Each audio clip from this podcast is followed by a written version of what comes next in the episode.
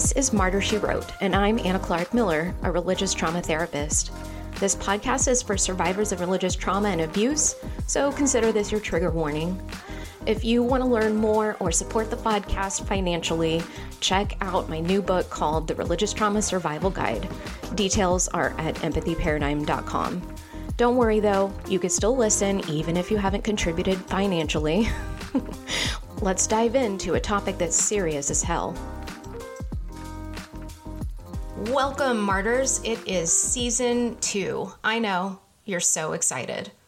Josh is here with me today. Josh, say hello. hello, martyrs. Even if you're not excited, we are very excited. Yes. Uh, it has been a while. It feels like it's been a lifetime, honestly, since season one because I've literally moved across the country, and so have you. Yeah. And I was thinking about that earlier, that it does feel like such a gap between season one and season two. But then I went back to a few of the podcasts I regularly listen to, and there's like a year between season one and season two. So, like, I think we're doing okay. I know, I know. But a lot of exciting things are happening. For example, we are really focusing on religious trauma stuff with Empathy Paradigm, our consulting company. And the big news is I just published my first book. it's called The Religious Trauma Survival Guide. Ba, ba, ba, I'm really excited about it, really, really proud of it, honestly. Uh, it has a lot of the content that I use in my religious trauma trainings that I do. And listeners, you are welcome to purchase it on our website at empathyparadigm.com. You may have just heard that in the intro, actually. Uh, but if you do decide to invest financially in that, just know that that is also supporting this podcast because otherwise we're just doing it pro bono, like ministry. like ministry. Well, who is the workbook for specifically? Yeah, so it's written specifically for religious trauma survivors who either are in therapy or aren't, but want to process their religious trauma. And so it's mm-hmm. kind of like a self guided way to think through all of the stuff you've experienced and learn some tips for healing and recovery, and hopefully get some language too to just be able to articulate it with other people. Mm-hmm. Is it a substitute for therapy? Glad you asked that, Joshua. um, no, it is not a substitute for therapy. In fact, I think it would be a great supplement to therapy. But, you know, I know that not every therapist is trained and specializes in religious trauma. So, this is a way to, like I said, get some language, have some words to describe it. And I think if your therapist is anything like me, they will be delighted to have you coming in with some insights. mm-hmm. And what about therapists specifically? Like, is it a helpful tool for them to use with clients in therapy, or is it more of just something to help them be familiar with things that their clients might be dealing with? So that's a great question. And I think it depends on the therapist whether or not they'll mm-hmm. find value in like bringing that into therapy. But the workbook will have a lot of reflection prompts, like questions for the reader to, you know, self reflect and really dig. And I think those might be useful for therapists who are wanting to help out clients with religious trauma and not quite sure what types of questions to ask. So, hopefully, yes, it will be useful for everybody. Mm-hmm. And you mentioned reflection prompts and giving language to a few of the experiences. What else can people expect to find in the workbook? Yeah, so my favorite part is the assessments. I've got like lots of little quizzes where you can like check off boxes and be like true or false. This thing happened to me, or I have felt this way about my experience in the past. And what I love about those is it's sort of a way for you to get a sense of what you've experienced and how it's affected you without you having to imagine and come up with all of the ideas on your own. It's sort of like I'm handing you some examples of religious trauma or some examples of how people cope with trauma in unhealthy or maladaptive ways. And so, this is sort of a handy guide for making that easier for you to figure out and identify. Mm-hmm. I mean, I'm really excited to see it come out as a final project that I personally will hold physically in my hand because I'm not a digital person. I need books to be physical, but I'm really excited to hear from other people that get to go through it and experience it and see how it helps them. Yeah, I'm excited, and I'm sure I will almost immediately be editing it and ready to do a version two, but uh, you know, that's just the overachiever in me, I think. I, it's going to end up being like the DSM. We're going to have a we're going to have a workbook version 5 light uh-huh. and like all the different varieties of it. Yeah, it's going to be like the iPhone, like iPhone 15A or whatever. yeah, and it's just just minor tweaks. yeah. Well, how does that relate to this season of Martyr She Wrote? So I I feel like last season of Martyr She Wrote was very uh I was just really, really trying to get it out there into the world instead of sabotaging myself by being a perfectionist. And so I didn't put a whole lot of thought and planning into it. but season two, I'm hoping, is going to be a different experience because during the break, we sat down and came up with like a list of topics that we thought listeners would want to hear about and, and topics that we didn't address explicitly in season one. So I'm hoping it'll be a broader picture and, you know, a more intentional story. Mm-hmm. And more representative of the issue as a whole, and not necessarily as pigeonholed into the very specific niche that season one kind of was in. What are some of those topics? What can listeners expect? Yeah. So the episode I'm probably most excited about is talking with Linda K. Klein, author. um, she wrote the book called Pure. If you haven't read it, go stop this podcast now and go get it and read it and then come back. But we talk about purity culture, and it's just a great conversation. Other episodes are on topics like hell and why the doctrine of hell is traumatic Another one is about raising kids in religion and avoiding trauma, or, you know, trying to avoid trauma at least. I have a cult interventionist that I interview who is attacking, you know, the, the issue of religious trauma from a very different angle, where she works with people who are actively in high control groups, especially if they have like family members who are concerned. And uh, some of the ways that you can gently tell somebody that you're concerned about their involvement in a group without taking away their autonomy. Um, so, lots of different angles, hopefully. What else am I missing? Nothing. I think that that sums it up well. We don't want to give away all of our secrets, right? it's true. Josh, what are you excited about with season two? Well, I am excited to hear from my partner. He is going to be in season two talking about his experience. I think it'll be an interesting episode for a lot of reasons, but I think that it brings a pretty unique perspective in the form of someone that experienced religious abuse in a little bit more of a subtle way you know, we've talked a lot, especially in season one, about some of the more intense or overt ways that someone can be abused in a high control faith system but we didn't really get the chance to explore some of the more insidious ways that it shows up in family systems that maybe aren't even overtly religious. So I think that'll be a really powerful episode. I think it'll resonate with a lot of people. Yeah. I definitely want people to feel like their experience of religious trauma is valid, even if it's not the extreme, you know, dramatic storytelling, because is just as harmful. In fact, sometimes it's harder to heal from trauma if you are denying that it exists or downplaying it or saying, you know, other people had it worse. And so I hope that listeners know that wherever you are, whatever your story is, even if to you it doesn't sound intense, if you are noticing its impacts in your life, then it matters and it's worth validating and it's worth processing.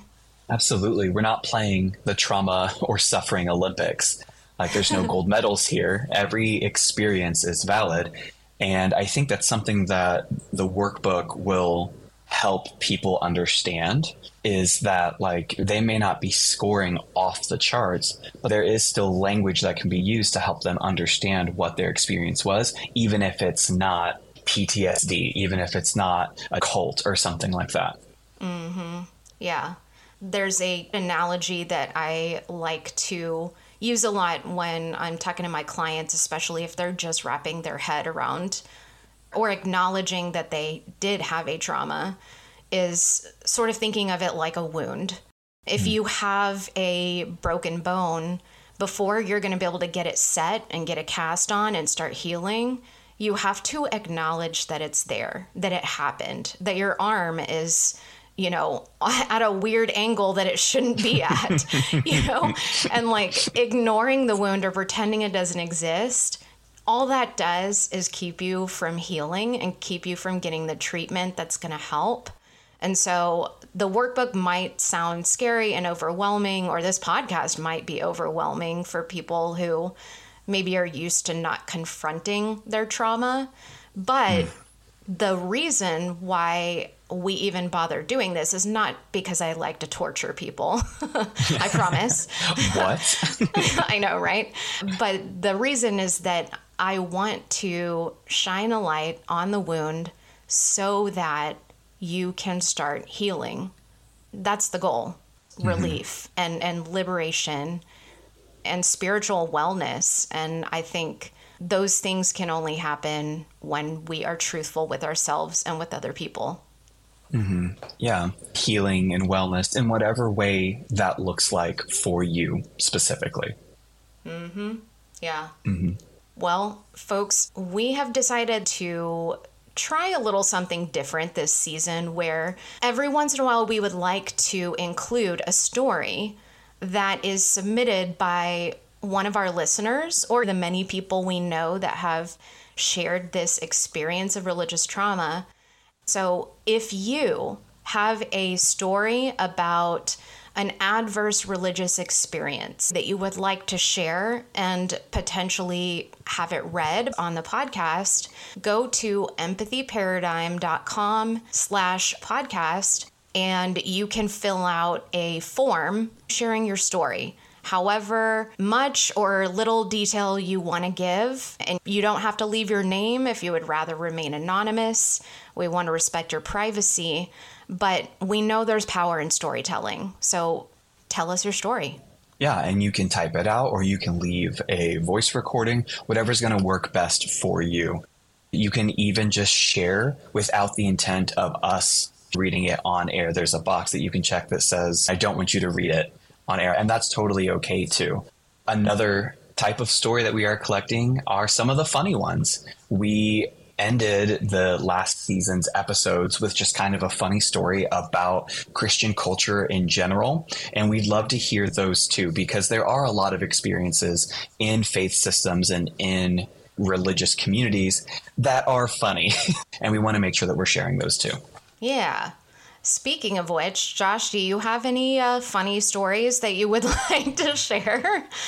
Yes, but I need a second to think about it because I don't have one off the top of my head. Okay, well, while you're thinking, I'm going to share mine. Okay. So, when I was in college, I did a like summer job. I worked at a, a Baptist church in Houston where it was like a day camp where basically people dropped their kids off and we just like indoctrinated them all day long. Um, and you know, we did field trips and, and sports and stuff. So it was, it was fun. But I led a Bible study every day with the kids. And I mean, these are like five to eight year olds, like real small. And the topic of this one day's Bible study was the fruit of the Spirit. And so to start out, I wanted to sort of like reward the little folks in that class that were familiar already. So I was like, who can tell me some of the fruit of the Spirit?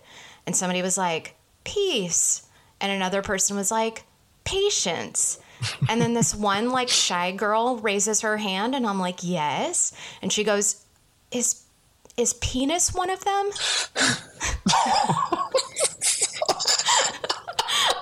yes, child. oh no.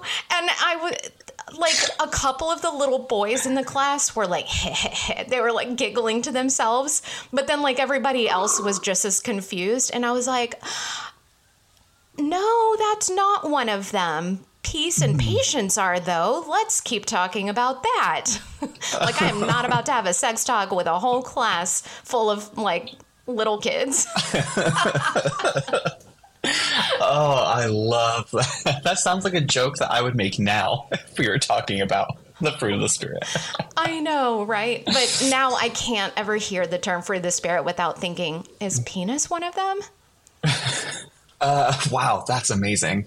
Um, Anna, did I ever tell you about the time I got knocked out by a water balloon? No. Okay, so so, in all of our years of being good friends, have you ever known me to suggest playing with water balloons? I have not. Yeah, well, there's a good reason. I'm scared of them. So. oh, it's a trauma story. Okay, okay, go. it is, but in the most ridiculous kind of way. So. I was on a traveling team with my college that would essentially just go to different Christian camps and represent the college and try to convince kids to come to our school. And we went to one in Colorado, and it was like in the mountains. And they essentially just kind of gave our team free rein to just like run a bunch of these games for all of these kids and that type of thing. And there was another team there from another Assemblies of God university. But the one guy there, his name was also Josh. He and I were running this game called North versus South, which in and of itself is problematic.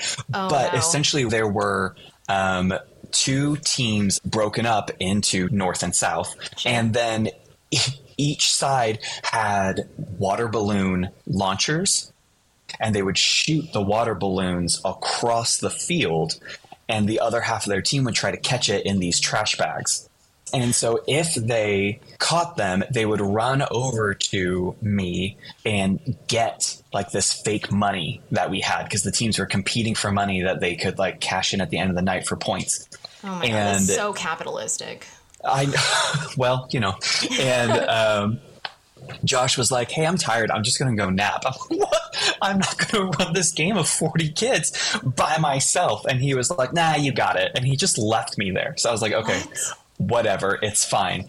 And so I'm trying to run this game and I'm standing in the middle of this like field area while these kids are just launching water balloons back and forth. And if you don't know what a water balloon launcher is, it's like a massive rubber band with a little pouch in the middle that you put the balloon in and you just like pull back on. So like you would have a huge slingshot. Yes, you would have one person on each side of this rubber band, and then one person just like lay down with the middle of it and release it. But the thing is, is that because they were trying to get so much distance with it, whenever they would release it, they would like stumble forward. So at any given point, these kids are getting closer and closer to the middle. And I had to keep saying, oh. no, you have to back up. You have to get back to your line. Well, it was just me against all of these kids, and so I wasn't doing a very good job keeping up with them and handing out money. And so I didn't notice that they were getting a little too close. And at one point, I had dropped money, and I was like, "Oh!" And so I bent down to pick it up. And when I stood back up, I heard a like that was like really close. And when, I turned, I caught a balloon straight in the face. And it wasn't actually a water balloon because they didn't have water balloons. They were regular balloons filled with water. So these things were not oh, going to bust. Those are solid. That thing hit me so hard. It knocked me up into the air off of my feet and onto my back. And I blacked out. I was completely knocked out for a oh good I don't know, 10 or 15 seconds, I think. Because when I like opened my eyes, some of the kids were around me starting to panic. And so I got up really fast and there is money like raining from the sky because I had like thrown it when I fell backwards, apparently. I was like trying to play it off and like keep the kids calm and be like, okay, I'm fine, I'm fine. but like I couldn't really see and I was dizzy. Oh, no. And I just grabbed one of the older kids and I was like, You're in charge of the money. And I like started making my way to the bathroom to be like, I think I'm blind. I think it knocked my eye out of its socket Oh, God. because I couldn't like see. and on the way to the bathroom, which was only like a hundred feet away, I collapsed a few different times and like oh, got you had a concussion. I did. And I was like making my way into the bathroom, and another counselor was nearby. And I was like, Hey, I got hit with a balloon really, really hard. I need you to take over the game. And she was like, Oh my God, you need the nurse. And I was like, Probably a hospital, but sure, call the camp nurse as well. And I had looked in the mirror, and like half of my face was just bright red and already bruising. And it had uh-huh. knocked the contact like out of my eye. So that's why I like couldn't see Oh, but so luckily I still had my eye, but my face was swollen on one side, and they like Two Face from Batman. it's what it felt like for sure. That's what it felt like. But yeah, I ended up having like a grade two concussion, and it was horrible. But yeah, I just get so much joy picturing like getting a balloon full on in the face and what my body must have looked like flying into the air and it raining money. It's just one of those camp experiences that were objectively horrible, but also I look back at fondly. Okay, but here's the real question Did you find a way to make a religious analogy out of it? I'm sure that at some point I talked about how God protected me from it being any worse. Like, I'm certain that happened, but I can't remember any specific sermon coming out of it. Yeah. I wonder But if like it convicted you um about like being too distracted with money, too preoccupied with like worldly things. and it took a balloon to get your Yes. attention. That's, yes, it took God using a tragedy to bring me to my knees. Thank you, God, for the trauma. For the, the traumatic brain injury. yeah, for sure. yeah. Yeah. Awesome. Well, listeners, I hope you're excited about season two. We can't wait, and we'll see you soon. Can't wait. Bye.